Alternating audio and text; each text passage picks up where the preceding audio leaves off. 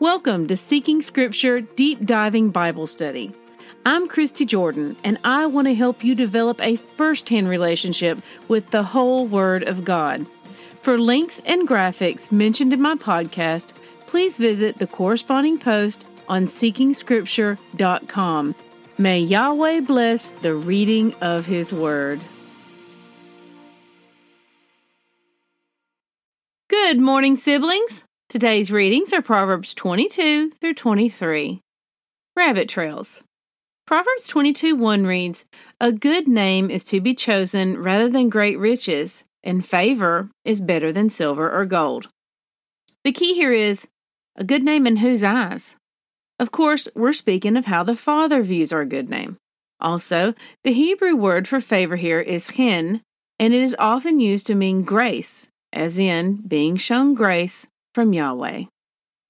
Proverbs 22 6 reads, Train up a child in the way that he should go, and when he is old, he will not depart from it. Most of us have thought about this in relation to our children, but have you ever thought about it in relation to you?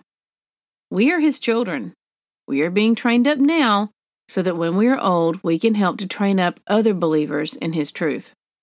My favorite rendition of this verse is Train up a child in the way that they should go, and make sure you go that way too. Proverbs 22:11 reads, "He who loves purity of heart and whose speech is gracious will have the king as his friend."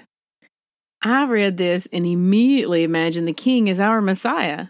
Doesn't that make your heart smile? He who loves purity of heart and who has gracious speech will have Messiah as our friend. Y'all, what if Messiah was your friend on Facebook? If you knew he was going to scroll through your page this evening and see everything you posted, would you go clean it up real quick? Or would you be okay with what's there right now? Would he see you sharing slander on politicians you don't like, arguing with folks over things of no eternal value, and stirring up dissent because you were frustrated or angry about something? Or would he see you seeking to bring honor and glory to his kingdom? Because there's no part time citizens of that kingdom. Either we're all in or we're all out. Our Facebook pages will often let us know where we reside. And he actually does see our Facebook pages daily. And just like yesterday, we're told not to even associate with people like that. Make no friendship with a man given to anger, nor go with a wrathful man, lest you learn his ways. Proverbs 22, 24 through 25. I've had to adjust my friends in real life and online to line up with this. And I can fully testify that the Father is right, as is his way, that even association with folks like that will cause us to become like that. We are not above it. If we want to glorify Him, our inner circle of friends should be people who glorify Him.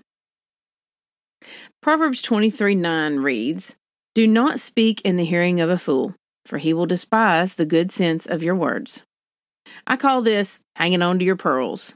I know it's exciting to see that the Father's ways are so far and above our own, and His wisdom is surely worth sharing. But to share it with a person who has shut their ears to it for a time will only end in strife. Just love them where they are, hang on to your pearls, be a safe place, and they'll come seek you out when they're ready. I'm going to end my notes there and get to working on a meal for this family the Father has blessed me with. Test everything. Hold tight to what is good. 1 Thessalonians 5:21. We are saved by grace alone. Obedience is not the root of our salvation, but it is the fruit. May Yahweh bless the reading of His Word. I love y'all. Bye bye.